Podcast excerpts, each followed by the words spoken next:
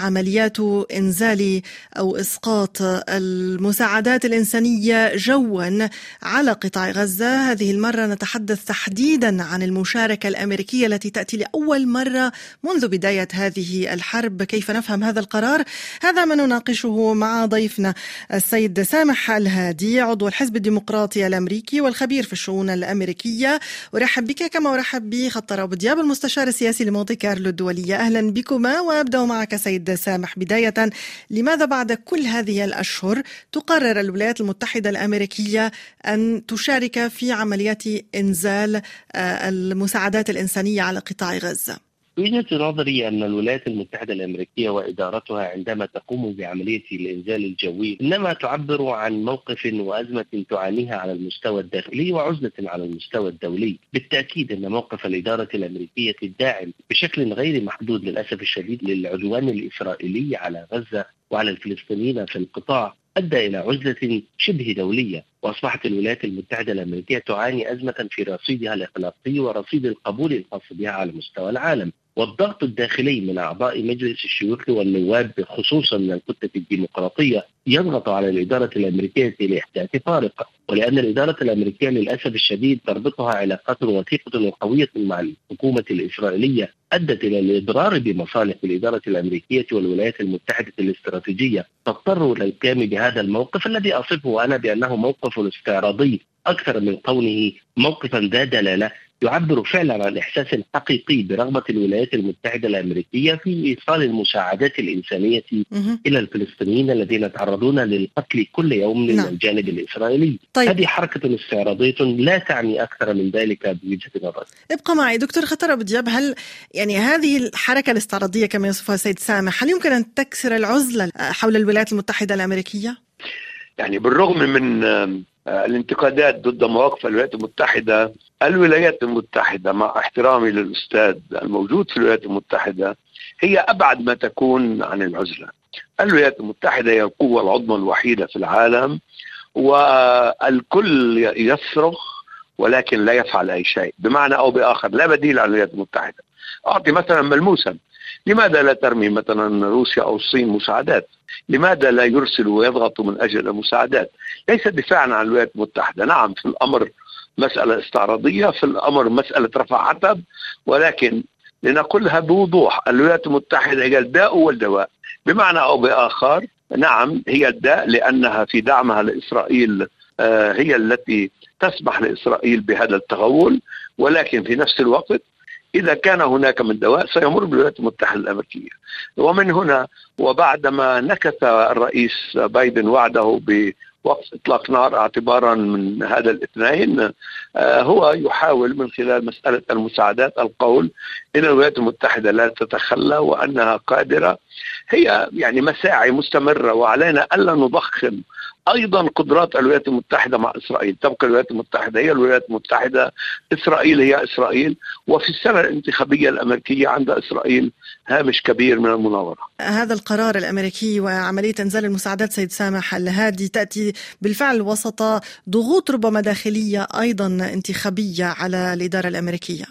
بالتأكيد هناك ضغوط تؤثر في القرار السياسي الخارجي الأمريكي، ولكن ليس على الحد الكبير. انتهينا قريبا في ولاية ميشيغان من الانتقادات التمهيدية والتي أسفرت عن حصول غير ملتزم، وهي أحد الخيارات في القائمة الانتخابية ضد الرئيس بايدن، على 100,000 صوت، وكان المستهدف من 10,000 إلى 20,000 صوت. هذا تغير كبير ويؤدي إلى انزعاج شديد في حملة الرئيس بايدن، بالتأكيد لأنه كسب ولاية ميشيغان في العام 2020 ب154,000 صوت، معظمهم كانت من مقاطعة واين التي يشكل العرب والأمريكيين فيها كتلة تصويتية كبيرة قد تحدث فارقا، ربما لا يعني وجودها أنها سبب مباشر لمكسب الانتخابات، ولكن عدم تواجدها يعني مباشرة أنها سبب من أسباب الخسارة. وإذا سمحت لي في تعليق صغير على كلام الأستاذ خطار، وأن الولايات المتحدة الأمريكية فعلا قادرة وتستطيع إيصال المساعدات، وهي فعلا الداء والدواء، ولكن هذا الدور تحجم الولايات المتحدة الأمريكية عن لعبه عن قدرة.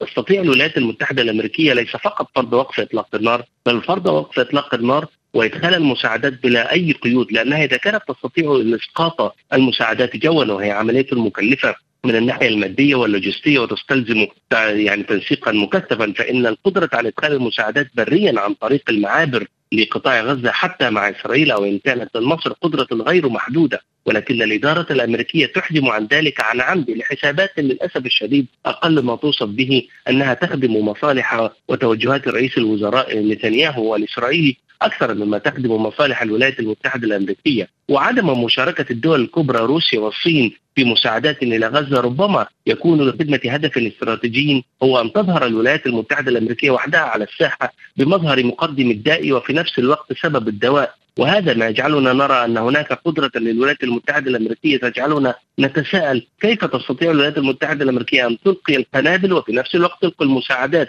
ربما أن رغبتها في إلقاء المساعدات تغلب في وقت من الأوقات، وهذا ما سيكسر عزلتها الأخلاقية وعزلتها الاجتماعية على المستوى العالمي. نعم دكتور خطر أبو دياب، إذن بالتالي تفسير يقول لأنها عاجزة عن إقناع إسرائيل بفتح المعابر ودخول المساعدات برا، وهناك من يقول أن ذلك يحدث عمدا من قبل الولايات المتحدة. يعني في مسألة إدخال المساعدات رأينا أن هناك دول مجاورة لقطاع غزة، دول عربية شقيقة للفلسطينيين من الأردن إلى جمهورية مصر العربية حتى فرنسا، دولة الإمارات. هناك من بدأ بهذه الخطوة، يعني هذه مبادرة ليست أمريكية. وبالنسبة لإدخال المساعدات يعني هناك تساؤلات حول مسألة المعابر. هناك مثلا هناك من المستوطنين من يسيطر بالقرب من معبر كرم أبو سالم يمنع إدخال المساعدات. من الجانب المصري هناك إشكاليات على ما يبدو، بالإضافة إلى ما يجري على الجانب الإسرائيلي بالطبع. هناك إذن نوع من عدم شفافية في مسألة إدخال المساعدات. الجانب الإسرائيلي يتحمل المسؤولية الكبرى، لكن هذا لا يعني أنه ليس هناك كما قال المحاور الكريم من إمكانيات. هناك أيضا حركة حماس التي تعرقل بعض المرات الإدخال المساعدات وتحاول السيطرة عليها مثل كل قوة أمر واقع. يجب إذن عدم حرمان الفلسطينيين من حقهم المشروع في الوصول إلى الغذاء، يجب عدم حصول مجاعة، ومن هنا يجب إعطاء الدور الكبير لمنظمة الأمم المتحدة وأن تلعب هذه المنظمة دورها، وربما ليس بالضرورة أن يكون هناك مساعدات من الجو استعراضيا.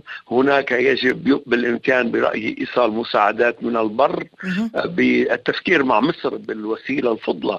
على مصر أن تكون مقدامة في هذا الاتجاه، أيضا مع الأردن من الممكن أن يكون هناك عمل في هذا الاتجاه، ولماذا لا من البحر.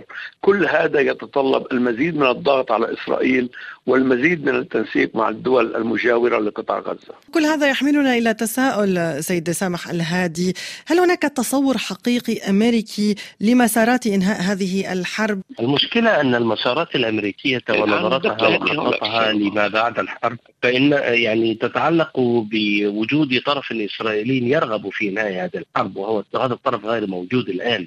الولايات المتحدة الأمريكية قدمت طروحات وتصورات لليوم التالي للحرب يعني اصطدمت بعرقلة إسرائيلية علنية. رئيس الوزراء يرفض تماما فكرة مناقشة حل الدولتين، يضرب عرض الحائط باللاءات الأمريكية الخاصة باقتطاع جزء من غزة وبإعادة احتلالها، ويفرض تصورا مبنيا على إعادة السيطرة الأمنية الكاملة على قطاع غزة. أليس لأن الولايات المتحدة ربما تعجلت في أنها تريد الحديث عن مرحلة ما بعد الحرب، رغم أنه لا أحد حتى الآن يقدم حلا لمسألة إنهاء الحرب؟ لم تتعجل الولايات المتحدة الأمريكية في الحديث على ما بعد الحرب، هي استدعت أحاديث قديمة عن حل الدولتين منذ اتفاقية أوسلو ومنذ مسار خارطة الطريق الذي أعلنه الرئيس الأمريكي السابق بيردموش. والولايات المتحدة الأمريكية أعادت إحياء هذا الأمر، بل إن عملية 7 أكتوبر هي التي جعلت القضية الفلسطينية على صدارة المشهد السياسي وأجبرت كل الأطراف على النظر إلى الحقوق الفلسطينية بتصور مختلف، وأن عملية تجاوز الفلسطينيين في عمليات التطبيع أو يعني قبول إسرائيل كعضو فاعل وانتهاء قضية الفلسطينية أمر الآن أصبح من الماضي. هذا ما أجبر الموقف الأمريكي على أن يكون أكثر قدرة وأكثر صراحة في الكلام. على الأقل في العالم ما يجري خلف الأبواب المغلقة لا يمكن التنبؤ به، ولكن إشاراته على الواقع السياسي وعلى المشهد السياسي تجعلنا أكثر انتباها. لا توجد إرادة حقيقية لدى الإدارة الأمريكية الحالية للأسف الشديد على إجبار بين قوسين رغم قدرتها على إجبار إسرائيل على الجلوس على مائدة المفاوضات، وإسرائيل تتمتع كما أشار الضيف الأستاذ خطار بهامش مناورة كبير لأنها تعرف أن السنة الانتخابية تقيد الإدارة وحساباتها في التصويت مع اللوب اليهودي الذي إذا توقف الآن الرئيس بايدن عن دعم إسرائيل سيفقد أصواته، وإذا استمر في دعم إسرائيل فإنه يفقد أصوات العرب واليسار والتقدميين والمسلمين. فالأزمة حقيقية.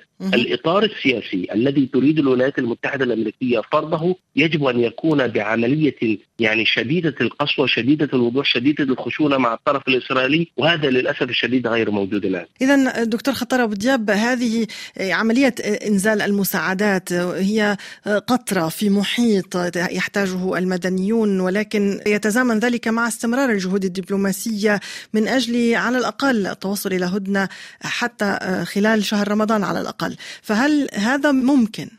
هذا لا يزال ممكنا بالرغم من عدم قدرة الرئيس بايدن على الإفاء بوعده بالنسبة لتاريخ 4 مارس.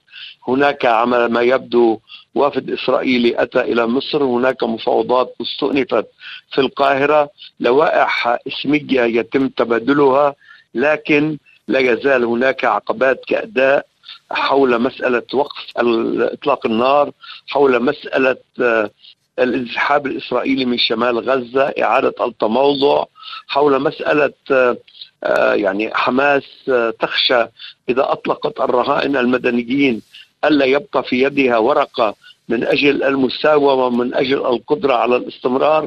كل هذا يعقد المسائل، لكن الولايات المتحدة مع قطر مع مصر تضغط في اتجاه إيجاد مخرج إن لم يكن في 4 من هذا الشهر كما كان موعودا قبل 10 من هذا الشهر، لكن كل هذا يبقى مرهونا بمرونة نفتقدها عند نتنياهو في المقام الأول وعند الصنوار في المقام الثاني. نعم، إذن رد أخير منك سيد سامح الهادي، إذن هي مرونة نتنياهو والصنوار التي قد تحسم الأمر بالنسبة لدور الولايات المتحدة في هذه الجهود؟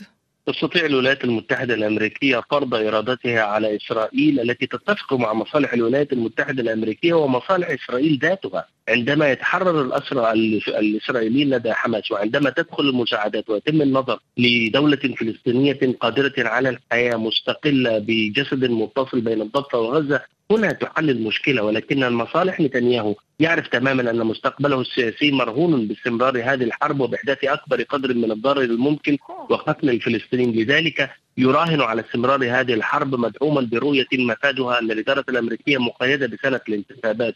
تستطيع الولايات المتحدة الأمريكية ولكن لا توجد لديها الآن للأسف الشديد الإرادة الكافية. شكرا جزيلا لك سيد سامح الهادي الخبير في الشؤون الأمريكية وعضو في الحزب الديمقراطي. أشكرك دكتور خطر أبو دياب المستشار السياسي لمونتي كارلو الدولية.